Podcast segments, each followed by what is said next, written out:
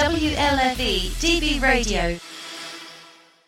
Hello and welcome to a special edition of Metal Mayhem ROC. I'm your host, John the Vernomatic Verno, with my metal cohort, Forever Metal Mark. And today we have a special guest, Jim Florentine, so kind to step in and talk metal with us today. Jim, how are you? Look, man, it's always good to talk metal. There's not a lot of us left. Sadly. It's a little, so whenever you always gravitate towards the metalheads when you find them, because then you could just talk shop with them. Oh, yeah. So, first question I had for you is, what were your heavy metal influences early on? Like, what got you into metal? My older brothers, they were like 5 years older than me when I was growing up. So I was maybe 10, 11, 12 at the time. They were 16, 17. They were into metal, so they were just bringing music home. I was driving around in a car with them in the backseat, and they were taking me to shows. So I got into, AC/DC, Black Sabbath, Ted Nugent, Aerosmith, even Boston, the Cars, stuff like that, the Doors, the Rolling Stones. So I had no choice but to listen to it,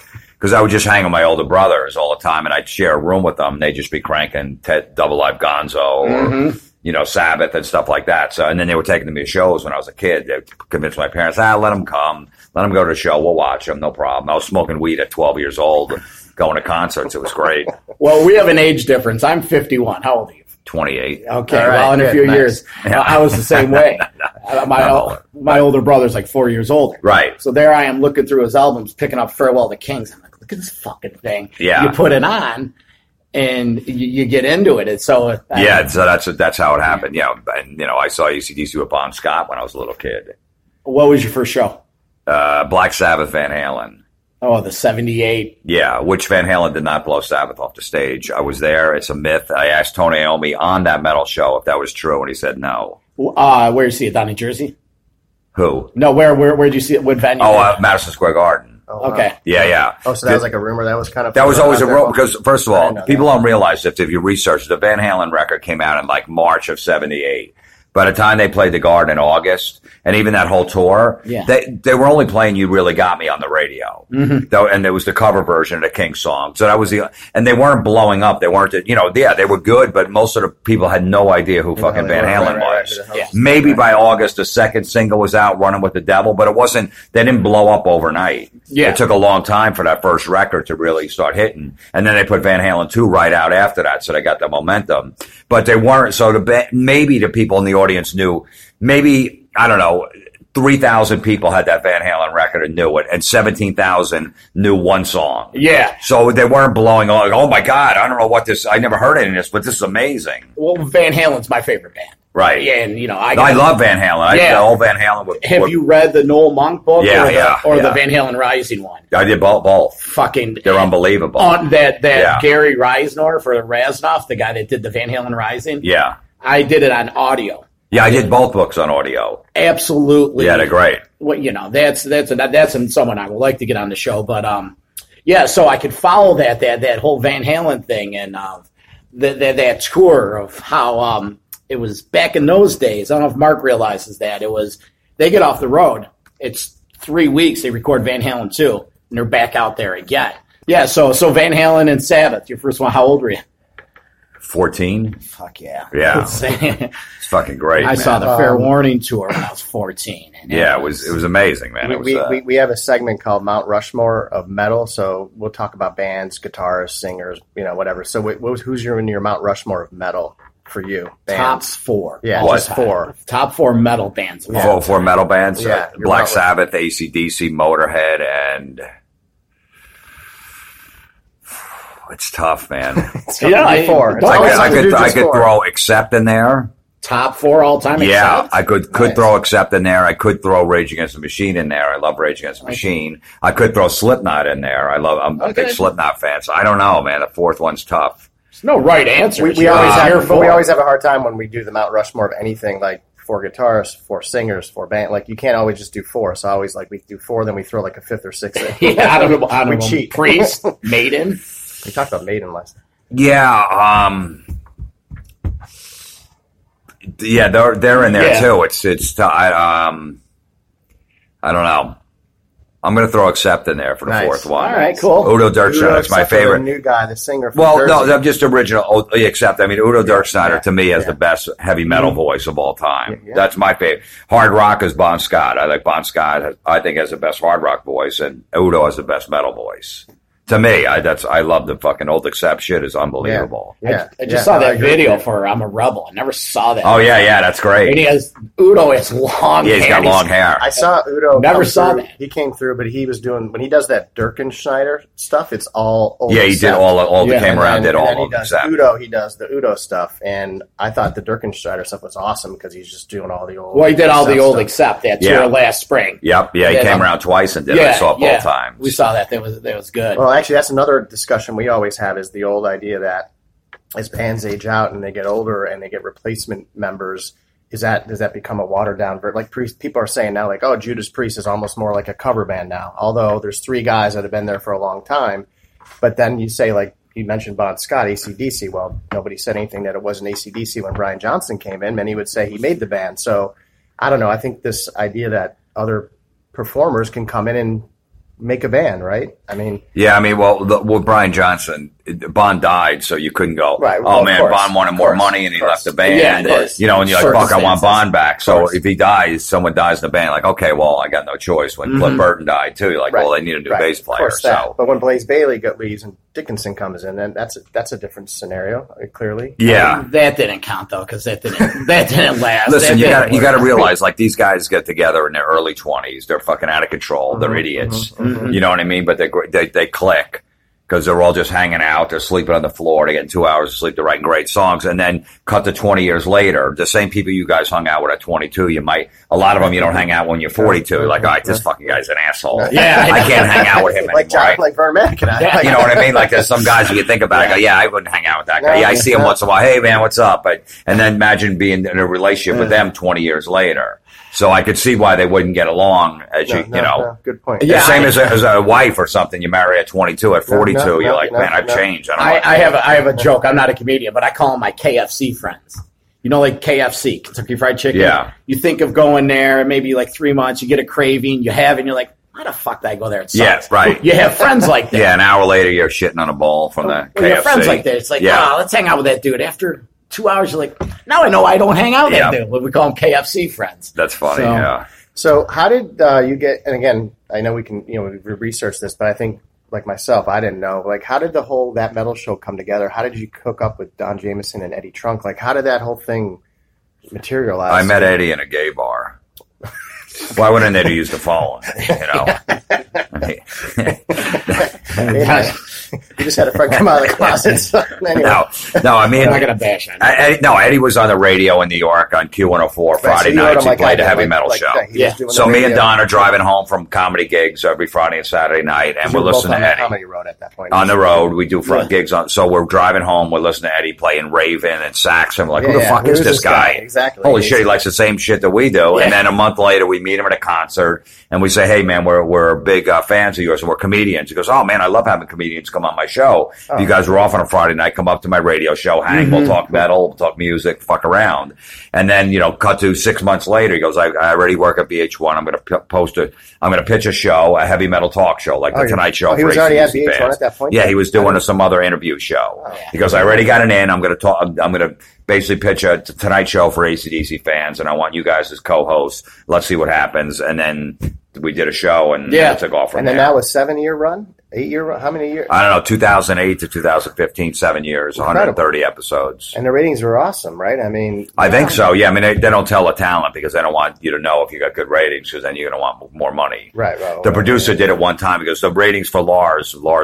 It's like season 5, the first episode or whatever. They went through the roof, and then he got scolded by the VH1. Don't ever tell a talent what the ratings are because they're going to want more money. We didn't care as long as it was on the air, and they kept showing the show over and over again. It gave us great exposure. You know what I mean? And it's too bad you didn't. So through that though, it wouldn't give you a fucking dime. By the way, was that story true you told last time about the producer? Yeah, it was. Yeah. Okay. So basically, what was that? The show you were talking about? Yeah, that was the show. Yeah. So you get the credit for that then. Basically. Yeah. All right. Yeah. Hey, well done, man. About a week ago. What am I gonna do? I gotta put a good performance in. I was gonna say, I got up at I was looking around for a Cialis. Yeah, right. I was listening to the Eddie show on Volume, and he was telling the story of the whole metal show, what happened with it. VH1 got out of that business. They basically shut down VH1 Classic. Yeah. You know, rebranded and all that, and when the show ended, it wasn't anything to do with ratings or anything like that. The show was more popular than ever during the last season, but Viacom, the company that owns Comedy Central, you know, VH1, MTV, Nickelodeon, they were losing a ton of money. Their revenue was down like 40%. So somebody came in, because all the kids, Nickelodeon was their cash cow, Nickelodeon, Comedy Central. Jon Stewart leaves, and then what's his face? Colbert leaves Comedy Central, and they can't replace them. They replace them with shit. And then Nickelodeon, all the kids are watching on Netflix or on their tablets, so they're not watching Nickelodeon. So the whole company shits the bed. MTV, nobody watches anymore. So someone comes in and goes, we got to make some major cuts here because our revenue is down. So let's get rid of VH1 Classic. Let's get rid of this. Let's get rid of that. So our show was part of VH1 Classic. So it had nothing to do with that. It shows when its course. Yeah. It was just a company corporate move. Come in. We got to fucking, you know, reevaluate the company and move shit around or whatever. So now MTV Classic is just old shit that they've had in the vaults that doesn't cost them a dime. Yeah, and they just, you know, so instead of paying our salaries to produce the show, they're like, we need to cut that. Is the metal show? Is it where do we find it? Is it just on YouTube? It's nowhere. No, I think they pulled it. They still have it in the vaults. That's it. They don't show it anywhere. It's not up on iTunes. I think there's one season up maybe on iTunes. Possibly they could watch, but no, you would think that they could get it on Netflix or something, but Viacom's always done that with their programming. They just fucking just keep it and they don't do anything with it. It's like, at least try to put it out there, but I don't know. Yeah. Have you guys talked about doing it in other formats, like podcasts, Sirius XM radio, or any? Or is it just, it's obviously a made-for-TV show. It's a TV show. I mean, if all three of us do a podcast and we have, you know, Duff McKagan on, it's like, how many people are, you know, it's a TV show, but you know, whatever. I mean, look, when you get a TV show, it's almost like a coach in football. When you get hired, you know you're going to get fired at some point. Just enjoy the ride. Enjoy the ride. You know, you can win a Super Bowl year 3 and year 5, you're fired. Yeah. You know, it's just the way it is. So you just enjoy. I've been on other shows that have gotten canceled. Yeah. You know what I mean? I'm like, just another season? Fucking A. We're nice. They took us back again. Yeah. All right. I know this shit's going to end at some point. So I don't get mad or fucking angry. I just ride it out for as long as possible. Yeah. It's like fucking a hot chick that you're not supposed to fuck. And you're like, is she still fucking me? Holy shit. I mean, all right, she still wants to fuck me? You know the dream's going to... Yeah, I'm like, all right, eventually some fucking rich guy's going to take her out on a yacht. But until then, she's going to drive around in my Honda Accord. Or like, Axl Rose shows up or something, you know. We had that joke when the soccer team's like, you know, you're never going to get the girls that the players are dating. They get the scraps sometimes. Right. I got a question. Jim Brewer did the Metallica opening. Yeah. Tell us about your time, because you did it before him with the Slayer Anthrax. Yeah, Megadeth, yeah. How was your... Did you see that live, what Jim did? I didn't see Jim. I didn't see Metallica on this leg of the tour. Did you talk to Jim about what he was doing? Did you get the gist of what? I don't know. I heard rumors. I don't know. He was running around. He was interviewing him backstage. It really wasn't that bad. I saw the show a few times. Right, yeah. No, Jim's amazing, man. He's an amazing talent. He was doing comedy, though? Like he wasn't doing comedy. He was emceeing. Instead of an opening band, he came out. He talked to the crowd. They did some interaction. He had video crews. They would go find... like the oldest person there. Like it was actually at the Buffalo show, the lady in front of me was 78 with her like 61-year-old son. They were there. So the video crew came up, they interviewed him. They went up to the rafters, each corner, and just bounced around the venue talking to people. Four couples down on stage, and they did a Metallica trivia, cool. And then the winners got to go into the dressing room before the show, and there was interaction with Lars, and you know it wasn't that bad. It was You know, what did you do then for with the? I just did. I did like 3 5-minute sets in between each band. Oh, in between the bands. Yeah, between the bands. Jägermeister hired me for the tour, so I had to do some Jägermeister announcements, promote Jägermeister, and then just do a quick 5-minute set right before the band went on and introduce the band they were on. So it wasn't that bad, and I just knew, you know, with the announcements, that took up 2 minutes, and then I just fucking, you know. Did you do some jokes in there? Yeah, doing some quick jokes. Did you throw some metal ones in? I would just say, does anyone like hip-hop? And they would boo for 30 seconds. So I'm like, cool, I just killed 30 seconds there. Yeah. You know what I mean? Shit like that. So, you know, yeah, I knew how to play, and then just quick sex or drinking jokes and got in, got out as quick as possible. Slayer, because bands can't even open for Slayer. Yeah, so, you know, and it's like, hey, man, I'm just making announcements that are coming up in 5 minutes. You want to go get a beer, go get a piss? I got 5 minutes up here, and I'm bringing them on. That's cool. So I would just tell, I go, look, if you don't like, I'm not taking any time away from the band. I just want to let you guys know this. It's 8:55. Slayer's coming on right at 9. So you got fucking 5 minutes. I'm just going to fuck around for a few minutes and bring them on.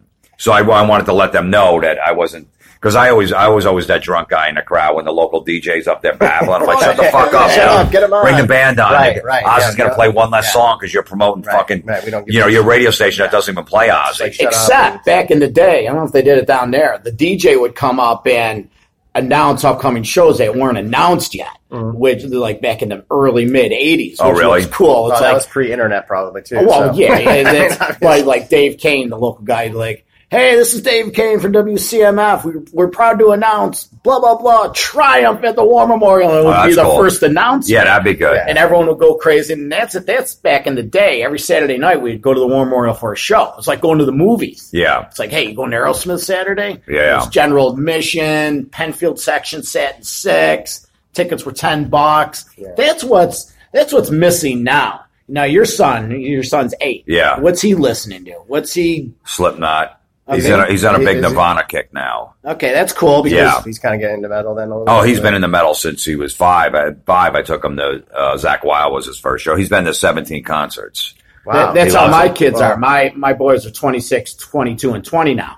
10, 12 years ago, they were doing Guitar Player. Yeah. And Guitar Hero. So I took them to see Metallica. They say Rush. They saw Maiden. You know, fuck, my Tommy was 8, and Bruce Dickinson's up there with the Trooper. He's like, Dad, there's Bruce. I know. I mean, now they listen to other shit, and your boy will probably find his way, too. But, no, well, hopefully not. I mean, they're going around now. I mean, that is something that we talk about a lot, too. Like, you know, this as these bands, our classic heroes are aging out, you know, where's the next generation of young metal bands and or even fans? I saw Nita Strauss here 2 weeks ago, and she's talking how she's influencing all these female guitar players, younger generation. But when you go to the show, it's still old dudes, you know, metalheads in their 50s, you know. Yeah. And you know, you go to even pre-shows now or Maiden, like it, you know. So the fan base is aging out. So I guess the question is, do you think there's like a second cycle of a next generation of? There's got to be some. There's going to have to be some band that, whether it be like a Greta Van Fleet or something, or some young band where young kids are going to start going. Right. Where metal's going to be back in style. It always comes back around again. At some point, it will. You know what I mean? It's going to come back where young kids are. There's going to be one band that does it. It was the same thing with comedy. Dane Cook pretty much brought comedy to another level, and Dane was huge, and he was selling out arenas. Mm-hmm. My nephew was like 15, him and his friends. He never gave a fuck that I did comedy. He never asked about, you do stand-up comedy, want to come see one of your shows, I want to hear your material. And then one day he comes up, he goes, you know Dane Cook? I go, yeah, I know Dane. He goes, oh, man, me and my friends love him, man. We're going to go see him. We love all this stuff. And so Dane introduced that, and then all his friends would come see me because Dane introduced him to comedy, and then they still come to see me, you know, 12 years later. Right, so you need that band to just introduce the young, and then they'll come around, and then there'll be other bands. Because that's the thing. You could bring your son. My daughters could give two craps about heavy metal. Like they actually don't even like it at all. But the point is, at some point, they got to find, like, if that's my dad's band, that's the old school Maiden, that's right. They need to find that young band that's like, hey, this is our metal. Like, this is our generation metal, you know? Look, Greta Van Fleet selling out 6,000 seats. They are. Look, they're not metal. I mean, they're just, most people say they're Zeppelin ripoff. Right, okay, but then what did Zeppelin ripped off all their shit? The first two records were completely stolen. So, like dudes from the swamp. Right, everything was completely stolen. Even, you know, Stairway to Heaven, they're still in fucking court over. Did you hear that? That shit like that. That's eerie. Yeah, I know, and they opened for them and stuff, too. Yeah, I read that story. So, you know, but yeah, I know, look, we're all, you know, as soon as you hear something, oh, man, that was done, you know, when Manson came out, that was Alice Cooper. He's always Alice Cooper, you know what I mean? It's like, whatever. I mean, they're going to be influenced by something at some point. I don't care if Greta Van Fleet sounds like Zeppelin and you're an old school guy, you go, that's a Zeppelin ripoff. As long as they can, you know, that's great that a 22-year-old kids are selling 6,000 tickets. I agree. Yeah. You know, and no matter what you think, if everyone's like, where's the next metal band to come from? If they're the ones that are going to do it, and then there's going to be three other bands behind them, and then all young kids go, I love Greta Van Fleet. Oh, look at this band. The Dirty Honey, there's another one. Dirty Honey does rock. Yeah. So, I like Dirty Honey now because they're similar to Greta Van Fleet and they're younger, they're young kids. So if that's what does it, then that's great. Yeah, I agree. That's valid. That's good. I had a question back to That Metal Show. So, like, Vernon Maddock and I, like, we're just metal geeks at the core. And so when we do this, it's cool because we get to meet more of our, you know, heroes and guys that we grew up listening to. With That Metal Show, dude, you got to see all of them, right? I mean, guitarists, singers, bands. Which ones stick out? Like, just interviews you did or guys that you were like, man, this is so awesome. Well, Lemmy always coming on was great. Lemmy was on like three. Who was cool and who was a dick? No one was a dick. People always ask that question. They always want to know who was a dick. Yeah. I don't know why. People always ask that. Was there anyone a dick? Maybe once you're not fanboy and you're more on the bad side. No, but it's weird, though, and everyone always like, who's a dick? Everybody wants to know that. Nobody wants to know. No, look, Eddie knew all these guys, basically. He was in the radio business for 30 years or whatever at that point. He pretty much almost got everybody, pretty much. Yeah, so no one was a dick because Eddie's already had a relationship with them, and they knew that, you know, if Dockham was coming out with a new record, he's not going on the Tonight Show to promote it, but he'll come on our show. Right. And that will be like the Tonight Show for him. So no one, everyone knew, and they, you know, they were all, we didn't catch them in their 20s when they could have been dicks, you know. You know, in their 40s and 50s, they know it's a business, and we got to sell some shit, and we, you know, and this show is big for metalheads. Yeah, they're not going to be dicks. So I didn't. There was not one person that was a dick. Did you guys have any influence who you brought on? Well, you did, but... yeah, I mean, we definitely make suggestions, like, we need to get this one on. They weren't sold on it because they didn't know anything about metal, the people at the channel. So we'd have to basically tell them, no, you need to get this guy on, this guy. They always like, no, we need a face like, you know, Bret Michaels. We need him on every week because people know him from Rock of Love. And if they change the channel, they go, oh, there's that guy from the dating show. I'm like, no. Put Tony Iommi there. I think when it was Bill Ward that we had on or somebody from Sabbath. He was old and he just sat there. I go, believe me. I go, it doesn't matter. People want to hear what fucking Bill Ward was going to say. Like, no one at home's going, God, the guy's not moving around. No, he's got to jump up in the air and do a karate kick. Like when you had Yuli Roth on there. Right. Like, come on. That's great. I know. I'm like, no, don't believe me. People. That's why me and Don cut down the comedy a lot. Like, they want us to be more like comedians on that. I go, look, man, if I'm at home, I don't want these fucking guys cracking, you know, fucking taking too much time up doing like these comedy bits when you got Steve Harris there. I want to hear what Steve Harris has to say. Yeah, sure. So I'm like, no, we're going to focus more on that. So a lot of crowd didn't even know we're comics. I go, no, we are, but I just know what you guys like.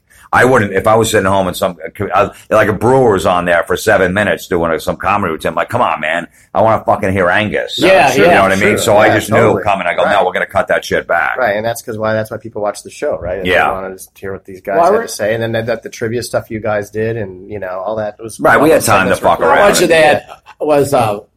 helped. Eddie had no idea what questions were coming, and the producer would show me and Don the questions before the show because a lot of them were from the audience coming in. Yeah. They come in, and he goes, "What do you think of these?" I go, "Yeah, you can't." You know, who was the session player that played on the third LA Guns record on bass, but he wasn't. He wasn't, but they didn't put him on the album. I go, "No, there's no way. Don't take that one out." I go, "All right, this is good. This is easy. You'll probably get this one, but you got to because these other ones are really hard. But these are good." And that's basically how it went. That's what I always feel like I would love to take on Eddie in like a name the tune segment where you start cranking a tune and you can guess the band and the album and all that, but there's no way I could compete with him on the Stump the Trump stuff because I'm like, who the hell knows the third session player on the LA Guns album? Yeah. Well, if he knows that shit. I'm like, whoa. Yeah. You know why he knows that shit? Why? Because he was Megaforce Records back in the day. No, back in the day when we bought the albums... You probably did it yourself. Right. All the you sit there and you're reading the back of the album. That's how we knew who George Marino was. You're like, how else would you know who the fuck mastered Number of the Beast? True. I guess that's because you read the small print. Yeah. And after you read in that, because that's what's lost in today. Yeah, but I'll tell you, what's good about today is like iTunes. I subscribe to Apple Music, $10 a month. So anything that comes out, I can listen to it. If it's a band that I like or a band that I want to support, like I bought Duff's new record, I'll buy the record for $10. I go to Starbucks. I spend $5 on a fucking coffee. So I'll buy the record even though I don't have to, just to support. So I always buy it, you know, what if it comes out, you know, new Clutch record or whatever, I'll buy. But then, you know, my son, because I'm getting him into metal, if he wants to hear Nirvana, you know, Lithium, I put it on, and the lyrics are right under the song. So he knows all the lyrics to songs that quick. We never, you know, they were on the inside of the album cover, but if you didn't read that fucking fine print, you didn't know the lyrics. He knows all the lyrics right away because they put them on every song. Or if they didn't have them. If they didn't have them, you had to try to figure it out. Oh, yeah. But now he knows them. He's just reading them as the song's going. It's great for him. Yeah. Because I never, like, unless the album had the lyrics, I'm like, I don't know, I'll figure it out, but I didn't really care too much. Oh, yeah, it took me 30 years to find out he was saying push-ups, too, and ice cream man. But to your point, right. As much as, you know, the streaming stuff's cool and Spotify and you can get any song, and there's something about just owning the freaking CD or owning the vinyl, cranking it into your car. Almost new cars don't even make the freaking CD players anymore. Like, you know, yeah. So, well, and then you're right, you get to read the liner notes, you get to see who produced it, who mixed it, you know, and it's hard to. I stopped buying physical products about 2 years ago. Yeah, I stopped because I was like, I can't find them. It's almost impossible. No, then I got to order. I'd like to buy it, get it the first day, so I just I'll download it. But to me, like if I'm in a car and I just want to hear, you know. Saxon, the Eagle Has Landed. I'm like, oh, fucking perfect. I'll put it right in my phone, and then in 2 seconds, it's on. True. Was there any band that you guys didn't get in there, or musician that you were frustrated that you always wanted to get on that? I don't think so. I think they got everybody. And you guys even had those guitars come in and like do this. Yeah, James Hetfield said, dude, you know, I love what you guys are doing, man. It's great, but I just don't want to do. I don't want to do the show. He goes, let Lars. Or even Kirk do it and stuff like that. He goes, I love watching and you guys support and you guys bringing these, keeping metal alive. Well, why do you think? Over? I don't know. He just said, I didn't feel like, he goes, I don't want to do it. So I was fine. He wasn't being a dick about it. He goes, I love what you guys are doing. He goes, but that's more Lars to go on there and fuck around and talk about like Deep Purple and Kirk to geek out with Michael Schenker and stuff. So Kirk, which was fine. That was great. Yeah. Who's who you listen like? Who you digging now? I mean, just like I like that band Dirty Honey. I never heard of them. They just only got an EP out, like 5 songs. Yeah. You know, a little Aerosmith, Guns N' Roses in there. Exactly. A little Zeppelin, but they're young. I saw them at a festival about a month ago. I thought they were great energy on stage. What did you think of Firepower, the Priest album? I loved it. I thought it was great. Isn't it great? Yeah, yeah. I think that's like top 5 automatic. Almost. Yeah, like, that's like the Priest album. That's fantastic. Yeah, well, that's definitely Richie Faulkner's influence a lot. Right, you know, but no, it was great. I loved it, you know. Did you hear Nita Strauss's yet? I haven't heard Nita's, no. It's definitely good. Yeah. It's all instrumental, but it... Right. Nita's great, man. She's a rock star, man. She's one, I think, that could really turn on some younger fans, for sure. How did Metal Midgets come about? How'd you pitch that to Sirius? Yeah, no, I've been, you know... I just said, look, man, I want to do a heavy metal, you know, radio show because Jim Norton was doing. I'm friends with Jim Norton. Yeah, Friday nights. Yeah, and he was doing his metal show on there, and I have the same manager, and he's like, he goes, you want? I could try to get you on Ozzy's Boneyard. I go, I'd love that, man. That'd be fucking great. Yeah. And then we pitched him like a 2-hour show. You know, I pick my own music, and then you know, and they go, yeah, let's do it, man. They go, we're going to pay you really shitty, but if you want to plug any of your stuff, you're allowed to do your plugs. Like, okay, I'll take it. Because I'm thinking, you know, Sirius is all over the place, so I can plug my gigs in Phoenix, Arizona, or New York City. And that's what you do, and that's what I do. And I go, okay, you know, this is the offer, but you can plug whatever you want. I'm like, I'm in. So, where do you do it? I've been doing it like 8 years now. I do it on the road. I got a portable, like a Zoom recorder, and I could just do it. And I just make out the playlist, and I just set it in there, put the voiceovers in a Dropbox, and do it like that. Because they said, look, I'm going to be on the road. They go, that's fine. Do it from your hotel room. Do it from backstage at a concert. We don't care. Yeah. We don't actually want you in the studio. And it's not a live show anyway. Yeah. So if I'm backstage at a concert, I can interview somebody real quick, you know? No, because I just said I'm not going to play the hits. So, you know, everyone's heard You Shook Me All Night Long. Welcome to the Jungle. So exactly. I'm going to play deeper shit. Everybody has Back in Black, so I can play Shake a Leg on there. You know what I mean? Instead of Hell's Bells. No, that's what I always say. I'm like, I'm just fucking just a dude that just tells dirty jokes. And I get paid for it, man. And I'm a metalhead or whatever. It's just like my whole life growing up was listening to metal, like when I was a kid, and making prank phone calls. And then I got a gig on Comedy Central that launches my career making prank calls. And then I was always a metalhead, and then I get that metal show. You know, so yeah, it's been great. So I'm just fucking, you know, a dude that lives in the suburbs and still goes tailgates at all the concerts and shit like that. It's fucking great. What about the grind of the road? Is getting older? Is it? No, I still like it, man. It's, you know, it's look, I get paid to go tell jokes, so you know, it's a bitch, you know, getting from city to city sometimes, but whatever.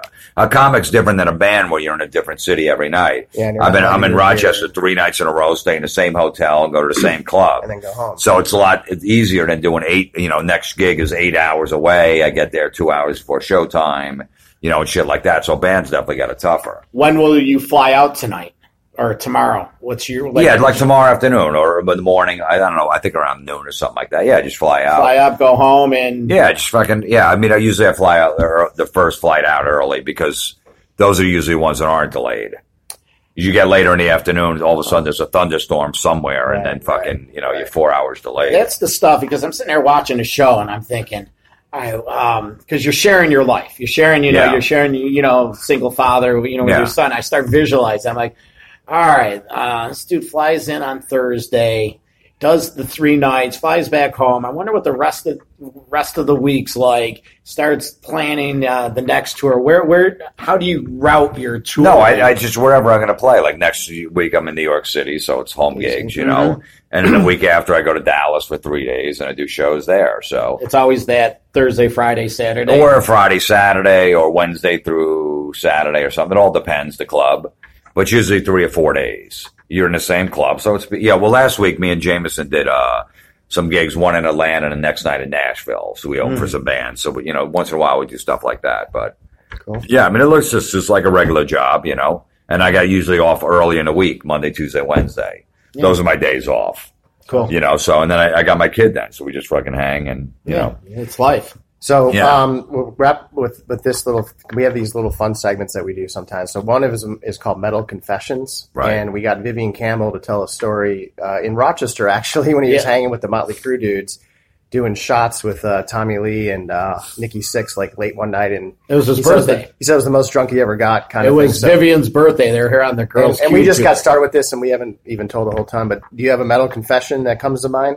So when I'd go in town. This is before that metal show is on the air. So I'd go in town. I always have to do local radio. So I knew if there was a band in town, I would talk about them in the local morning show, and maybe they'd come out to the show. They would hear, "Hey, man, some comedian was talking about you." That's how I try to lure them to my show. Yes. I did it with Jason McMaster in Austin, Texas. I was a big, you know, Dangerous Toys. Yeah. And he had this band. He has a band, Broken Teeth. I love those. I don't know if you ever heard his other project. I remember Dangerous Toys. But Broken Teeth's like sort of similar like the AC/DC or whatever. Right? So I found them one night on the internet. I'm like, holy shit. And I said, oh, this is Jason McMaster. Next time I'm in Austin, I go on the radio. Like, I love this band, Broken Teeth, Jason McMaster. And the DJ's like, I kind of remember that. I'm like, you got to hear that, man. This Broken Teeth, I kept bringing it up. And then all of a sudden, Jason shows up at my show. He goes, hey, dude, man, I'm Jason, man. See, I heard you were talking about me on the radio because everybody in town's like, some dude's talking about me. So he comes. So then I go to Dallas, and I kept saying I'm a big Pantera fan and this and that. I keep fucking pounding away on the local radio. Okay, nice. And then all of a sudden, this is when they were doing Damage Plan. Oh, okay, right. So they were right before the record came out. So I'm at the comedy club in Dallas, and it's a Saturday night. And the club owner goes, "Hey, all the guys from Pantera here," and I'm like, "They are?" He goes, "Yeah, they're sitting right in the front. There's like 12 of them." Like, holy shit. He's like, "Yeah, they're here to see you." I'm like, holy fuck, it worked. Yeah, nice. So, you know, and then I look out there. I see all these cowboy hats. I see like 75 drinks on the table. Everyone's doing shots. You know, you're fucking like, what the fuck is going on? Meanwhile, I'm sure for like a guy like you loving that there's freaking Pantera, that's when you probably get nervous, right? You're like, oh shit, you know, I'm like, holy shit. Forget the 200 people in the crowd. And they're sitting up front. And I know Vinny and Dime like comedy because I know that was the thing. Like on their off days, they would go to the local comedy club. They loved stand-up comedy. So I knew that about them.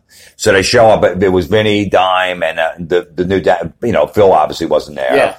And it was, and the new Damage Man, Pat was a singer and the bass player, I forget what his name was, whatever. And then it was Rita and everybody. Yeah. So, you know, I get up there and I'm like, holy shit. I'm like, hey, man, I got the guys from Pantera here, man. Give them a hand. You know, everyone in Texas loves them. They go crazy and Dime, they all stand up. Yeah. And then all of a sudden, Dime goes, "Here, man," and he hands me a shot, like Jaeger, right? And I take the shot. I go, "Hey," I go, "Thanks, man, but I don't drink before the show. I'll drink it afterwards." And I put it on the stool on the stage, and the whole crowd starts booing me. I go, "No, man, I don't drink before." And then Dime pours another one. He goes, he hands me 2 shots. He goes, "Fuck that, you're doing a double now." And then I just did 2 shots in a row. I'm like, oh shit. No, bets are off. I'm like, all right, man, if I do these 2 shots, I got to do my show too. So I go, all right, fine, but you got to do them too. And I did the two. The place went nuts. Dimebag's trying to do shots, man. Exactly. I don't turn it down. Right. And then afterwards, I had a limo outside because those guys bought an old limo, and they had one of their friends drive them around. They'd pay him, I don't know, like $250 on a night. So whenever they would never drink and drive. They go, "Well, just call him up." He was on call. He'd come out. We'd take the limo. We'd just go out drinking. So that was the thing. They were professionals. They, you know, they had Pedialyte in the limo to hydrate. You know what I mean? From drinking so much. Yeah, I was in their rider on the bus. Pedialyte was at height. So before you go to bed, you got to drink a lot of Pedialyte. So you don't wake up hungover. You know, so. And yeah, so we go in the limo. He's like, "Are you? I want to play the new record, the Damage Plan record." I'm like, "Yeah, dude, this is." So this is before it's even out. This is 3 months before it's out, and they're fucking cranking it in there. It sounds like a concert, and they're all fucking head and singing. I'm like, "Holy!" I mean, the other comic, the local comic, like, "Holy shit, this is unbelievable." We're hanging out with fucking these. And then he brings us to the strip club. Oh, okay. Even better. Yeah, yeah, brings us to their strip club. I like, I'm in now. Like, yeah, he's like, come on, we're going to the strip club. Like, all right. And we're there till like 6 in the morning, fucking stumbling out of there. And Dimebag brought me up in the back room or whatever. We talked just metal for like an hour. You know, just talking. He's like, dude, man, when you're up on stage, man, it's all about the audience. He goes, it doesn't matter if there's 5 people there or fucking 90,000. Because they played the Moscow Peace Festival. He goes, we're going to do this new band. We don't know. We're going to play clubs. Still got to give it if there's 5 people, do 2 hours instead of an hour. Yeah. Mm-hmm. And I always remember that. He goes, you got to give them a show no matter who shows up. Yeah. I've always been like that. Like there's 3 people at the comedy club. Oh man, I'll do it. You sure you want to do a show? I go, I'll do 2 hours. Because you make 3 fans. They may not in front of 3 people. So, and he was trying to call Zakk Wylde. He goes, dude, man, I got this guy. You're going to fucking love me. He's from Jersey. Wake up, motherfucker. It's like 4 a.m. Do you know Zakk at the time? No, I didn't know Zakk at the time. This was before that metal show, so I didn't know. And that's when he was full blown drinking. Oh yeah, and then sober. So then about a month later, I'm back in town doing a club again for some reason, and there's a birthday party for Dimebag at his house where you're just throwing for him. Uh-huh. I said, all right, I got to do a show. I'll be over there after the show. So I do the show. I get there like 10:30. It's a party for Dimebag. It's his birthday. There's like 50 people there at the house. He's already passed out at 10:30, out cold. Oh, man. So, yeah, I'm like, all right. So I still went to the party. It was amazing. Vinny was there and everybody. Yeah, it was great, right? And then I'm going to the airport the next morning. It's like 7:30 a.m. My phone rings. I'm like, the fuck? I'm not picking this up. And it was Dimebag. He's like, Florentine, sorry, man, I passed out. 7:30 in the morning. I'm at a titty bar. If you're in town, fucking meet me there. No, because I was getting on a plane. So I'm at a titty bar. You got to get out of It's fucking great, Texas, man. Isn't it fun though? But then you see how those guys really push it, man. Right? Like, their lifestyle, like crazy stuff. Yeah, it was great. It was 6 in the morning is nothing for them. Like, nothing. They leave and sun's coming up. It's nice to visit, but you got to get out of there. Yeah, exactly. I'm like, man, I can't. I can do this one night. Did you ever? You ever remember that club called Bellevue Bar in Manhattan? It's now called Duff's Brooklyn. Oh, I know Duff's, yeah, the metal bar. Well, that used to be in Brooklyn, it used to be in Manhattan, right on 39th and 9th. And at one point, we got all, Jimmy Duff, the owner, we got all these bands that come out there. Like Maiden came in there one time, Primal Fear. Like, really? Yeah, we're stumbling out of that place at 5, 6 in the morning. Sun's coming up. People are going to work, and No, I don't know. I don't remember that place. Yeah, no. It was awesome. Yeah, it was before that became Duff's. But, okay, we're just about out of time, but yeah. Anything you want to plug or promote, or anything that we just... my new comedy special is out. It's called I Got the House. It's all about my divorce. Mm-hmm. You could stream it everywhere. Did you pretty really much. Get the house? Huh? You got the house? Yeah, professional. Please. Well done. You're fucking PD Prenup. You got a show and you got a house, man. PD Prenup. You know. Awesome. Yeah, so that's the running gag through the whole thing. I'm telling about all my divorce, what went down. Yeah. I'm like, look, relax. I got the house, So anyway, you could stream it on Amazon Prime or anywhere you can stream, or it's available on my website, JimFlorentine.com. And the book is Everybody Is Awful Except You.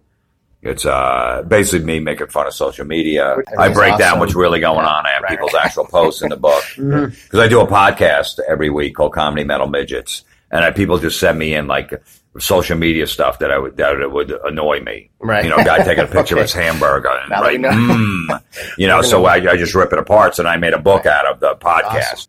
Awesome. And the podcast every Monday, and then my comedy special. All right, cool. Jim, thanks a lot, man. Yeah, man, absolutely. Really Thank you very much, man. Thanks again to Jim Florentine, Metal Mayhem, ROC.com, and we appreciate everything. Thanks, Jim. Yeah, all the best. Thank you for listening to the Metal Mayhem ROC. Check out our website at metalmayhemroc.com, metalforever.com, for more information on upcoming concerts, podcasts, archives, and all sorts of info. Please like, follow, and share with everyone. Catch us next time here on WLFE-DB Radio. It's NFL draft season, and that means it's time to start thinking about fantasy football. FantasyPoints.com features industry-leading experts and prognosticators using proprietary hand-charted data to help you score more fantasy points. FantasyPoints.com is the place to go for whatever kind of fantasy football you play. Whether you play fantasy football, daily fantasy sports, or do a little bit of everything, Fantasy Points has the meticulously researched content to guide you to victory. And why wait for the fall? Fantasy Points also covers the new spring football league, the UFL. Join the guru, John Hansen, Scott Barrett, Joe Dolan, and other massive names in the fantasy football universe with an exclusive offer. Use code Pantheon for 15% off any Fantasy Points package, including the all-in package, with access to every article, tool, and data nugget that Fantasy Points has to offer. That's FantasyPoints.com and code Pantheon for 15% off at Fantasy Points. FantasyPoints.com. Code Pantheon. Score more fantasy points.